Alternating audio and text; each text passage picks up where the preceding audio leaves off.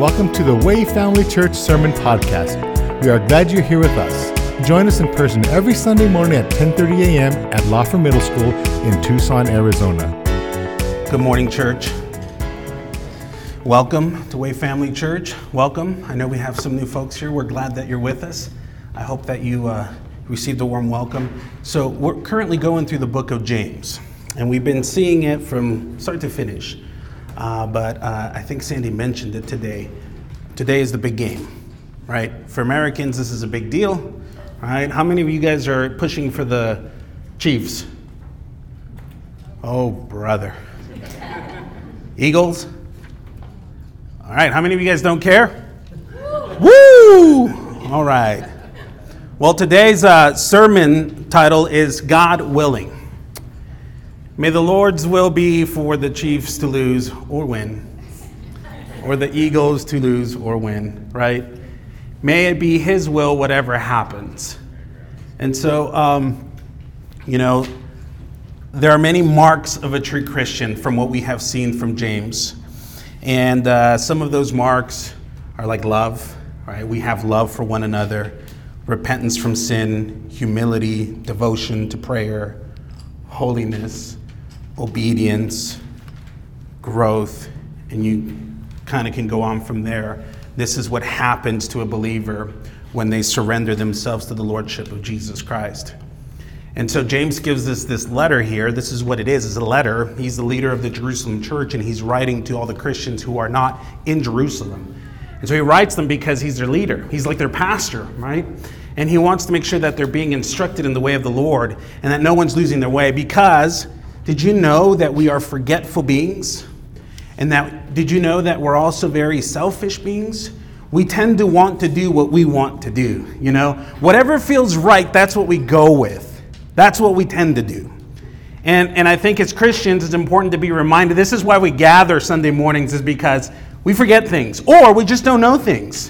We're going to see a little bit about that today. But James is writing so that we're well informed, we're well instructed, so that we continue you know, developing those marks of a true believer holiness, self control, love for one another, obedience and growth, and so on and so forth. But I believe that nothing summarizes the character of a true believer than a desire to do the will of God. That's, that's the summary right there. Everything that we've listed there and more really can be summed up by this is the will of God. And as a Christian, as, as you who are my brothers in Christ, you know, I have had the privilege to get to know a lot of you guys. That is our full desire is we just want to walk according to God's will. That's what we want to do. You know, and sometimes we don't know what that is in the moment, right? We can't know many things from what the scripture says, but there's moments where it's like, God, what is your will right now? But that's our longing, that's our heart is we just want to move forward according to God's will. That is a good mark, a true mark of a true believer.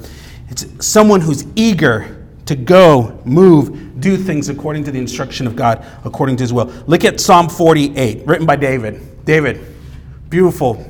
Just his heart for God is amazing, right? He says, I delight to do your will, oh my God. Your law is within my heart. This should be also our prayer. This should be also our proclamation. We desire to do your will, God. Your law is within our heart. What we do is what you want us to do. Psalm 143, David also adds, Teach me to do your will, for you are my God. Let your spirit lead me on level ground. Still a lot of learning and growing to do, right? But nevertheless, we ask the Lord to continue to, to do that in us. And then Jesus also taught in Mark 3 35, and this is good. For whoever does the will of God, he is my brother and sister and mother. If you look at the context of this, is well, why would he say mother? Because his family's looking for him at the time, but he's busy doing the will of the Lord, right?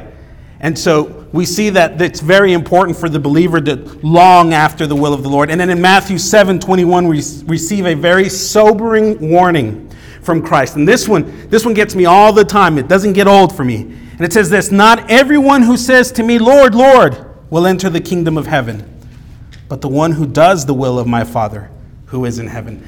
Those are the ones who will enter the kingdom of heaven. For those who seek the Father's will, the Lord is present. He is with us. And perhaps this is why Peter and Paul, or not Peter, Peter and John disciples of Christ, they exhorted Christians to surrender their own desires and to live for the will of God. This is pretty much their entire messages. Surrender yourself to his lordship. Walk according to the will of the Lord. And for James, doing the will of God is another observable test of genuine faith. I think it's important for us to take a look then. Okay, what, it, what are we going to learn about the will of God today? After all, a true Christian is characterized by doing God's will, yes? So let's turn to James. And before we get to our passage today, I just want to remind you of how the Lord taught us to pray and how important it is for us to walk according to God's will. He said, You shall pray like this Our Father who art in heaven, hallowed be your name. Your kingdom come, your will be done, here on earth as it is in heaven. Right? This is very important for us, for this to be a part of our daily prayer is, Father, we want your will to be done here on earth. We want to move according to your will, not ours. All right? So this is this is really hard, you know, especially when our favorite football team is playing and our will is that our team wins. You know what I mean? That's just an example. It gives us a good understanding of what it is to want our will to be what happens. But our prayer should be, Your will, Lord, be done here on earth as it is in heaven. On the other hand, that's, that's to walk according to God's will. On the other hand, constant disregard for uh, God's will or disinterest in God's will exposes pride in folks. It, it, it, exposes the true sense of pride that we sometimes deal with. And we've seen in previous portions of this letter that by pride also comes conflict, also comes worldliness. And last week we looked into slander. This is the product of the pride that is in us. And to disregard God's will is to say, I got this. I'm sovereign over my life. I don't need anybody. It is what I will. Now, James gives a gracious warning about this selfish attitude. He says, God opposes the proud, but he gives grace to the humble. So if there's any pride in us that the Lord opposes, let's get that in check. Let's expose that thing so that we can deal with it. And so, therefore, James continues with practical wisdom. And I love this. This is like the Proverbs of the New Testament, the book of James. He gives practical wisdom in regards to responding according to God's will and not our own. So, let's see what God says through James. Let's go to James chapter 4, verse 13 through 17. And it says this Come now, you who say, Today or tomorrow we will go into such and such a town and spend a year there and trade and make a profit. Yet you do not know what tomorrow will bring. What is your life? For you are mist that appears for a little while or for a little time and then vanishes. Instead, you ought to say, If the Lord wills, we will live and do this or that. As it is, you boast in your arrogance. All such boasting is evil. So whoever knows the right thing to do and fails to do it, for him, it is sin. Let's pray. Lord, thank you so much for your word. We ask, Father, that you continue to grow us, to sanctify us, to help us move according to your will. I thank you for this expression of grace and love through James, who's written, Father, to be able to correct us, to rebuke us, and to train us up to be more like you, better like you, Lord. So we ask that you would speak to us, that we would be eager to receive from you today. In Jesus' mighty name we pray. Amen. Okay, so did you notice how James uses the illustration of a business person? Do you see that? It was very businesslike there, the, the example that he gives. And this particular illustration would have made perfect sense for the audience that he's writing to. Who's he writing to? He's writing to the dispersed, the Jews who are no longer in Jerusalem. They're out in the outer world, as they know it, right? They're doing things away from Jerusalem, so they're surrounded by uh, the Hellenistic culture. They're surrounded by a lot of just cultures that are crossing paths. And in order to make it in these lands, in these worlds, it's part of the world, you have to be good at trade. You have to be a good business person. And so most of the people who were out of Jerusalem and into the Gentile world, right, they were most likely business people. They were most likely out doing something, providing a service or trading some kind of good, and that's how they made their living. And so, for James to use this, this, uh, this example was extremely relevant to them. And so, by using this relevant illustration, James gives significant insight into how people respond to God's will. And I think it's amazing. As I was preparing for this, my, my, my brain was just whew, brain matter everywhere. I thought, wow, this is crazy. I didn't see this before, right? Which tends to happen every time I dive into the, the, the Lord's world, word is like, God, why didn't you show me this before? But wow, nevertheless. And so what I see here is that he presents three negative responses to the will of God here in this passage here. And then he also provides one positive response to the will of God. The first negative response to God's will is to disregard him in the first place. We'll dive into it in a second. The second negative response to the will of God is to deny it. The third negative response to the will of God is to disobey it. You're thinking those are probably the same thing. Well, almost, but they're different. And the sequence is, is, is, very interesting. And then James shows a good response to the will of God, and that's to delight in it, to respond according to it. And so that's what I want to do. I want to look into these three negative responses to the will of God and then this good example of the positive. Like, this is what we ought to do. So follow along with me in your notes or in your Bible. Let's go to James, verse 13, chapter 4, verse 13 through 14. Let's start with disregarding God's will and how foolish it is. Okay? So let's look at that. 13. Come now, you who say, Today or tomorrow we will go into such and such a town and spend a year there and trade and make a profit. Yet you do not know what tomorrow will bring. What is your life?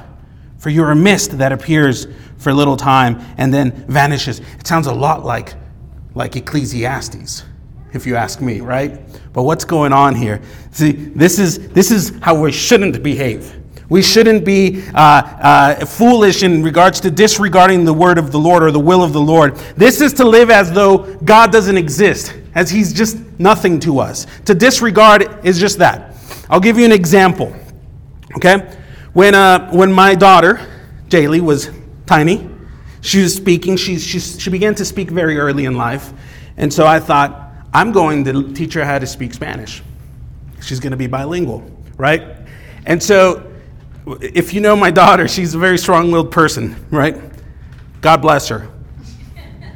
And, she, uh, and, and she's with me one day, and I tell her, hey, Jaylee, look, this is la mesa. She looks at me and she says, No, Daddy, that's the table. No, no, no, no, Jaylee. No, no. No. In English, this is the table. In Spanish, this is la mesa. No, Daddy, you're silly. This is the table. And so here I am trying to instruct her into something, but she's disregarding what I'm saying. It's just going right over her head. She has no idea what I'm trying to do, right? Instead, she's correcting me. This is like a level of ignorance, almost like you don't see it. It's like it doesn't exist, like Spanish didn't exist to her. She didn't really understand the concept of different language, right? Nevertheless, I failed at teaching her how to speak Spanish. But do you see the example? This is the, the person who disregards God's will doesn't even see what it is. It's, it's invisible to them. It's like of no meaning. It, they don't even think about it. They don't mind it. It's nothing of importance to them.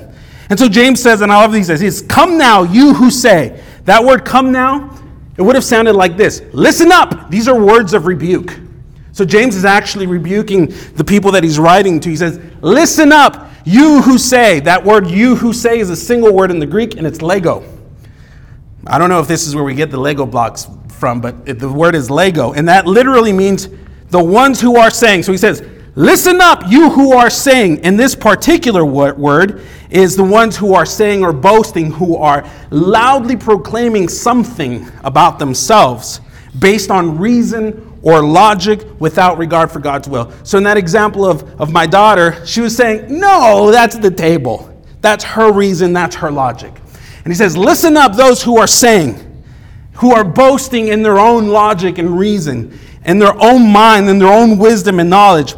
See, this, this falls perfectly in line with the teaching of slander that we did last week. Because when we slander, we function according to our own wisdom, our own mind, our own logic. We process, we do think things through, right? But we do it wrongly. And then this is the effect of it. And so he's saying, Listen up, you who are saying, right? And in previous verses, when we saw that about slander, 11 through 12, he rebukes those who are habitually doing this kind of, this kind of thing, where we're talking according to our own will and knowledge. And then he continues to say in verse 13, Today or tomorrow we will go into such and such a town and spend a year there and trade and make a profit. Again, this illustration would have been perfectly clear to these folks that he's writing to. And I think it makes sense to us because a lot of us function this way. We're constantly planning for tomorrow, right? We're constantly wanting to do the right thing. And, and I think it's noteworthy that planning in itself is not a bad thing. And this is not what James is rebuking. It's not the actual process of planning. That's not the problem. In fact, the Lord commends those who plan. The Lord commends those who actually think things through and they make decisions according to wisdom. So that's a good thing. That's not what James is touching on. What James is touching on is what they're not doing. See, they're planning, but they're completely disregarding God. And so what they're doing is they're leaving God totally out of it. That's the problem. That's what James is saying. And so the problem is not the planning, that's good. The problem is it's my plan and my alone, not God but there's this also this sense of ignorance as well. I just want to remind you, you know, when we aspire to do or accomplish much without minding the Lord, we end up sounding a lot like Satan did. Remember, I read this passage to you last week from Isaiah? The, the five I wills from Satan, you know, the thing that, the, the very thing that caused this fall. Let's read it again Isaiah chapter 14, 13 through 14. This is what Satan said I will ascend to heaven above the stars of God. I will set my throne on high. I will sit on the mountain of assembly. He says, I will ascend from above or ascend above the heights of the clouds. I will make myself like the Most High. That is selfish will, completely disregarding the Lord. This is the danger that we face when we completely disregard the will of the Lord. And look at this passage, just continued reading here in verse 13. Look at what we say through this example. This just blew my socks off when I saw this. In our self confidence, rather than inquiring of the Lord, we sound a lot like this. And we say, I will choose my own time, today or tomorrow. You see that?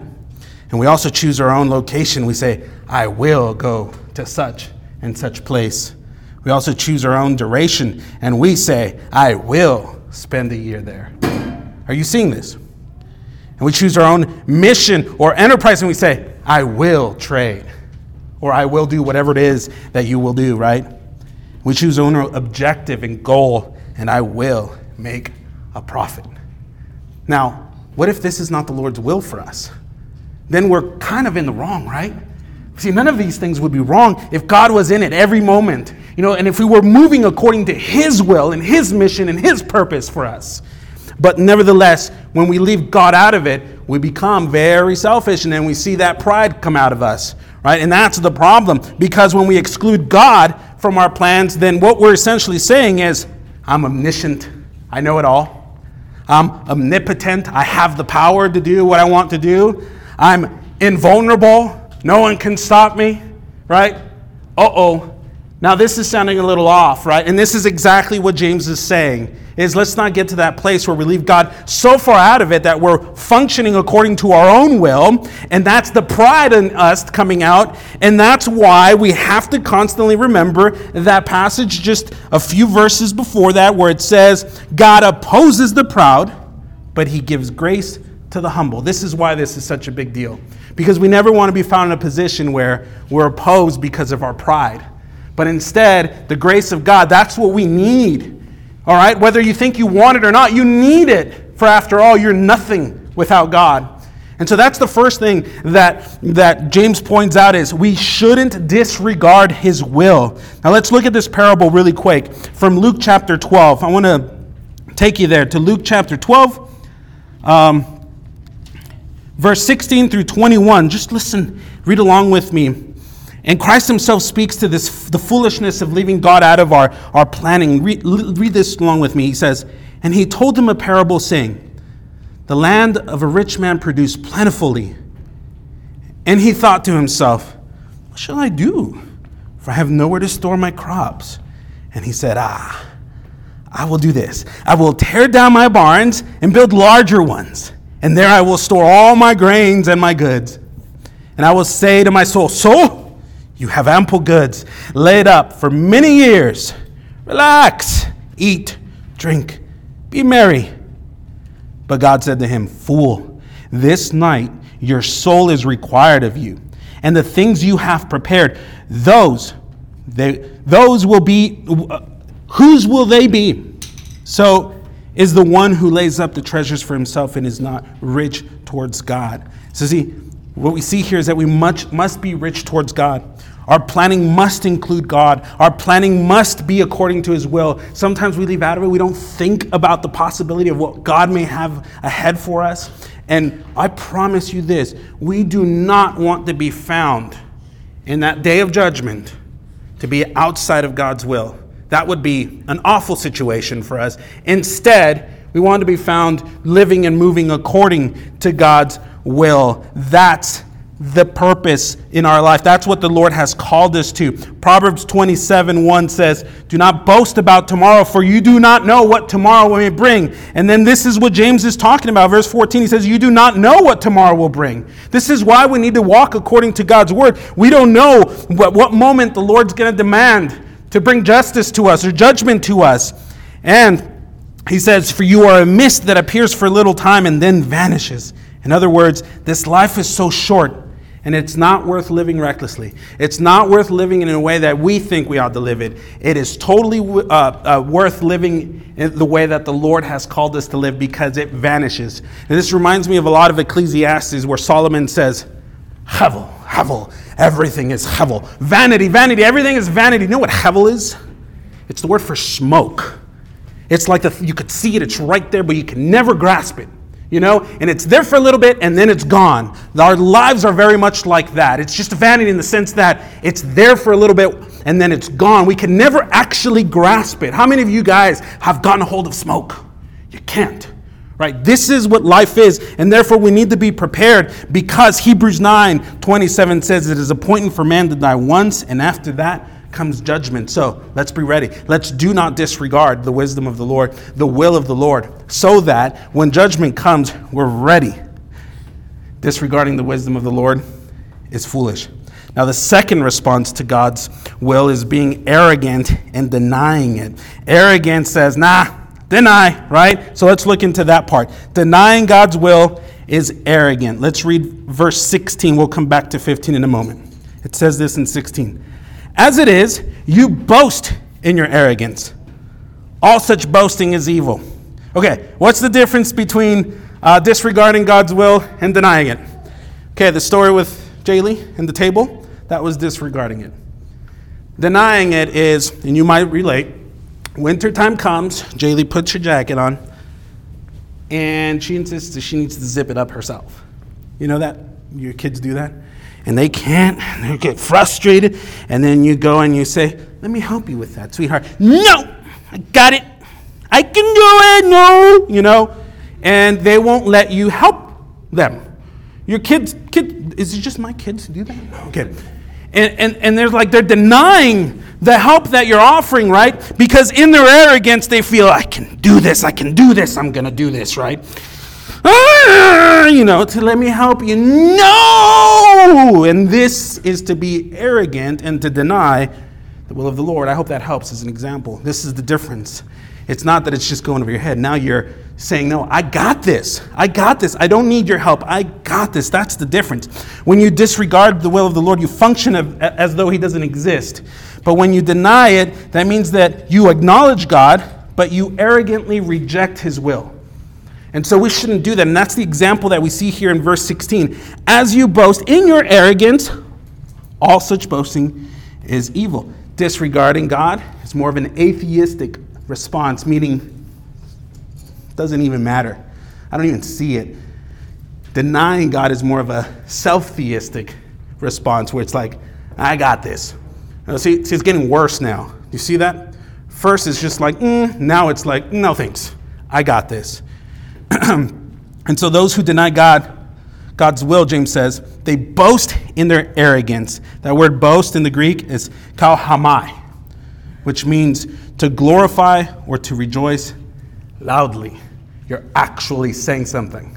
I got it, I got it, I got this. My plan is great. What I'm going to do is going to work. This is, this is me right here, and it's going to be awesome. And so to boast is to glory or rejoice loudly, and it's either way, either in legitimate rejoicing or self promotion. So you can say, Hallelujah, praise the Lord. That's boasting in the Lord. Either way, this particular word is to say it loudly, to express it. In this particular case, obviously the context makes it clear that it's talking about bragging. And then the word arrogance, so boasting your arrogance means self confidence, pride. It is an empty assurance which trusts in its own power and resources and shamefully despises and violates God's law. That's the definition there that I get from the, the Strong's concordance there. Arrogance is self confidence and pride that comes from nothing. You have no resources at that point. And, and so we have to be re- reminded that our own power is nothing without God. For after all, James reminds us in chapter 1, 17, that every good and perfect gift is from above, coming down from the Father of lights. Everything that's good is from above, comes from God. And so if we deny that, we have nothing, right? And so look at this. He says, all such bragging is evil. What is evil? It's satanic, demonic, right? To be evil is exactly the opposite to be holy. And so essentially, what he's saying is denying the will of God is bad, is sinful. What you're boasting in is nothing, it's totally empty. So you have no ability. It's kind of like the jacket situation, and she'll just never get it done because it's broken in the first place. You know what I mean? It's that. It's, it's to just not even be able to help yourself at all. And so we need the help of the Lord. We can't deny His, his will. Because, again, if we go into that place where we're denying and we're being or we're functioning in our arrogance, then the Bible is clear is that's an evil thing to do. That's not a fruit of the Spirit. That's not something that, that, um, that shows that we are a, a, believer of Jesus Christ. And to be evil, again, that's demonic, satanic. It says it's prideful to be arrogant. God opposes the proud, but he gives grace to the humble. So we have to check that. Okay, the third and final negative response to God's will is disobedience. The situation kind of gets from bad to severe here. Disregarding God's will is more like the atheistic response. Don't even re- regard it. Denying God's will is self theist, more like, I got this. Don't need your help. Disobeying God's will is rebellion. Now, going back to the example of my daughter. By the way, I owe you for letting me use you as an example. We have the whole table situation. She just didn't get it. We have the jacket situation. She thought she had it, right? Now, the disobedience situation is a totally different thing. That's when you tell your kid, okay, if you're gonna go outside, you gotta keep your shoes on, your socks on, and your jacket on. Okay? Do you understand? Yes, I understand. Keep my shoes on, my socks on, and my jacket on. Okay, go outside. Take it all off. That's disobedience. That's to have full knowledge of what you knew was right, but nevertheless you chose to disobey. You chose to not be obedient in that regard. You chose to do what you wanted to do for the purpose of rebellion. That's the difference. And so that's what disobedience is it is rebellion against God. That's bad. All right? Do you see that? There's there's disregarding, denying, and then disobedience. And this is what we see here next in verse 17. It says, so, whoever knows the right thing to do and fails to do it, for him it is sin. This is not to say that these other things were not sin, but this is great sin. This is a very, situ- very serious situation. And those who deliberately know, he says, know the will of God, that means that their conscience they're very conscious in moving forward with the disobedience. They know that they're in the wrong. This is a grave matter. James rebuked these such people and he says, Whoever knows the right thing to do and fails to do it for him, it is sin. To know. What does that mean? This is to be very aware of something, meaning that the matter has been inspected, it has been examined. You know what is truly right, right? You know what is wrong. You have it. You know, to know, to be certain. The right thing is the genuinely approved, praiseworthy response, or the noble, morally good, and excellent thing. So if you know the right thing, you are responsible in a different matter than the first two, right? It's a greater thing. So that means that there's a good understanding of what the will of the Lord is, and then you disobey. That's a problem. So when I think of the will of God, I think of two wills from what I see in Scripture. There's His desire and His decree, right? And the Bible talks like that. The will of the Lord is, or He wishes this, or He desires this. And then there's also the decree. The will of the Lord is that boom, it must be done. And so, either way, whether we know what the Lord desires and what the Lord decrees, we have to be aware of these things. And then, when we're aware of these things, we have to be willing to submit to it and walk according to His will. Let me give you some examples 1 Timothy 2 4.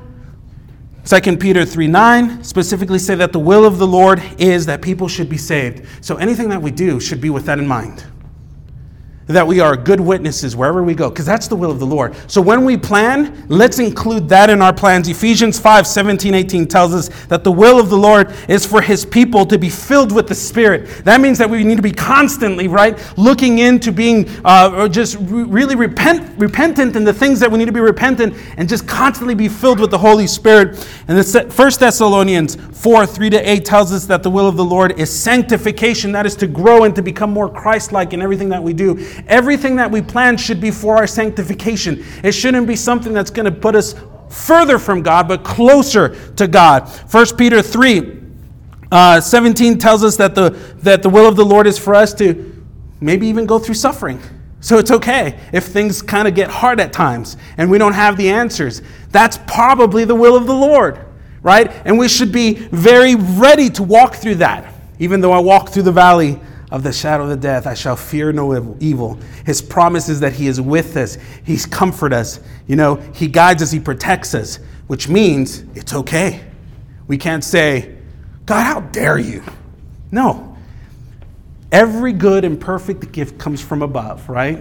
And all things work together for the good of those who love God and give God glory. So we know that when we have the will of God, when we understand it, we are held at, I guess, we are held highly responsible for what we do or do not do. And those of us who know this responsibility and um, we choose not to obey, we fail to obey, that is what James says, we sin. This is great sin. And we will be judged accordingly. Let me take you to Luke chapter 12, 47 through 48. It says this in regards to a parable.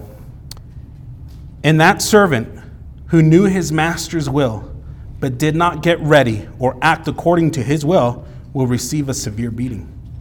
But the one who did not know and did what deserved a beating will receive a light beating. Everyone to whom much was given, of him much will be required, and from him to whom they entrusted much, they will demand the more. So let's not disobey because God is a just God. He's a good God. The sin of those who disobey the will of the Lord is actually more serious than those who disregard it or deny it. So let's not disobey. Okay. Whew, that's hard, right? But we also have a good response to look at. Verse 15. Uh, James gives us a, a, a, contrast to these negative responses, and he provides a good response, a positive insight into how we should respond to the will of God. And verse 15 says this Instead, instead of these three things, you ought to say, If the Lord wills, we will live and do this or that. What is this saying? This is saying that let's include him. Let's, let's be mindful that the, the Lord may or may not allow certain things in our lives. And ultimately, all things work together for the good of those who love Him, right? If the Lord li- uh, wills, we will do what we will do, right? This is the proper response to anything and everything that we do. This is how we should move forward with decisions. James says, instead, instead of disregarding, disobeying, denying, right, we ought to say, if the Lord wills. This is beautiful. This is acknowledging that God is sovereign. This is acknowledging that He reigns in our lives. He's in control. This is submitting to His Lordship and trusting that whatever transpires in our lives is for our good, even though it may not feel like it sometimes, right? Like, keep your shoes on, keep your socks on. It's for your good, right?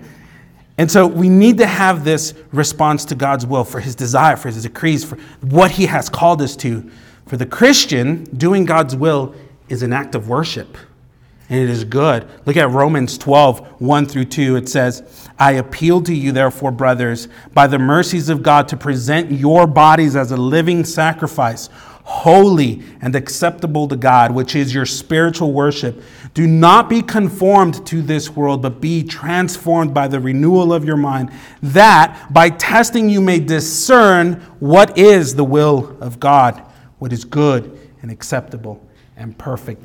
Let us pursue the will of the Lord. Let us delight in his word. This is how we know it. Jesus says in John 13, 17, if you know those things, blessed are you if you do them. If we know the will of the Lord, there's a blessing for doing and walking according to it. So, responding to God's holy and perfect will is yet another test of living a true faith in Jesus Christ.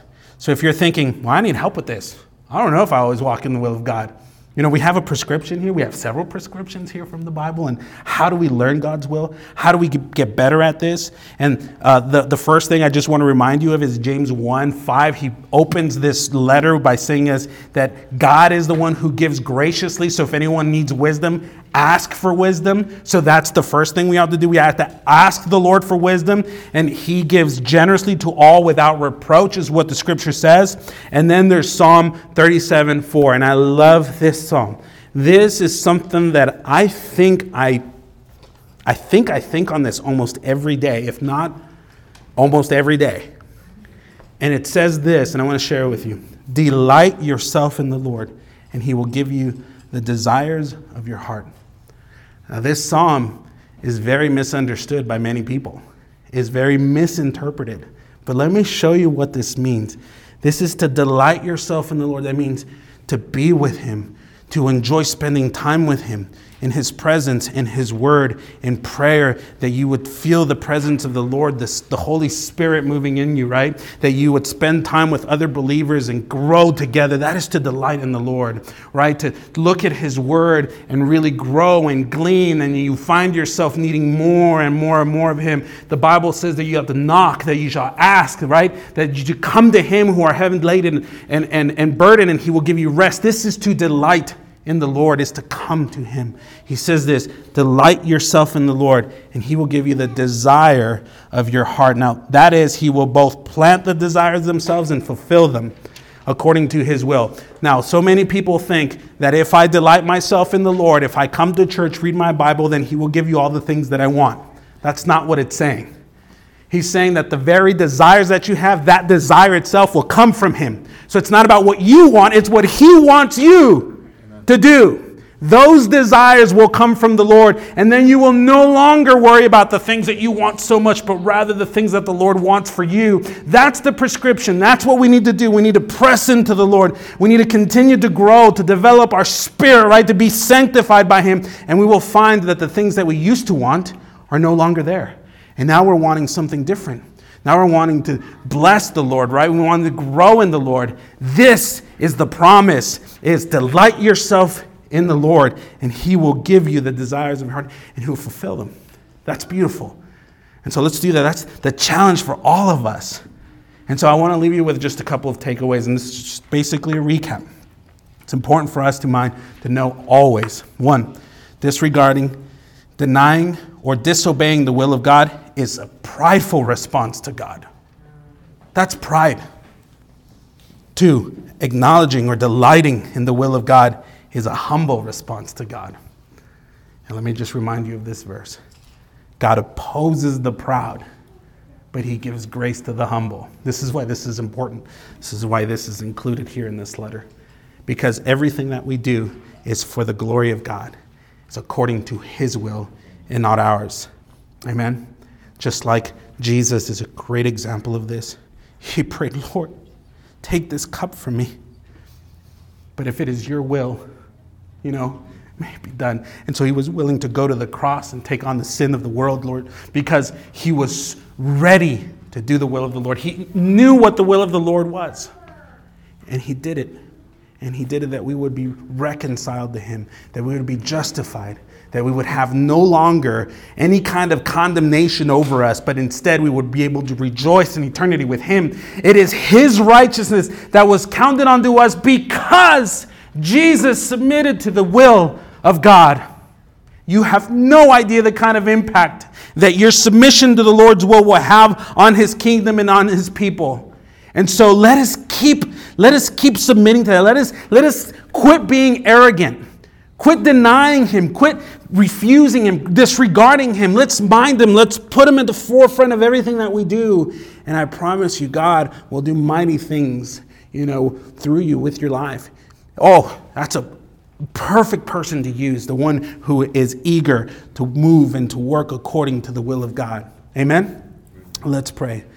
Lord Jesus, thank you, Father, for your word. Thank you, Father, for your instructions, Lord. We do long to live according to your will. We ask that you would forgive us for being ignorant, Lord, or for being arrogant, for being foolish, Lord, in, in thinking that we've got this, in thinking that we know what's best for us. Lord, we ask that you would forgive us, Jesus, and that you would help us to be more like you that you didn't even have to submit to this cross that you took on for us, yet you did it because it was the Lord's will. And you were so ready to be obedient to it, to submit to it, Lord Jesus. And we know that your will is that for us as well. So we ask, Father, help us to live according to your will, according to your mercies, Lord Jesus, according to your grace. Father, we ask that your will be done and not ours that your will be done here on earth as it is in heaven. In Jesus' mighty name we pray. Amen.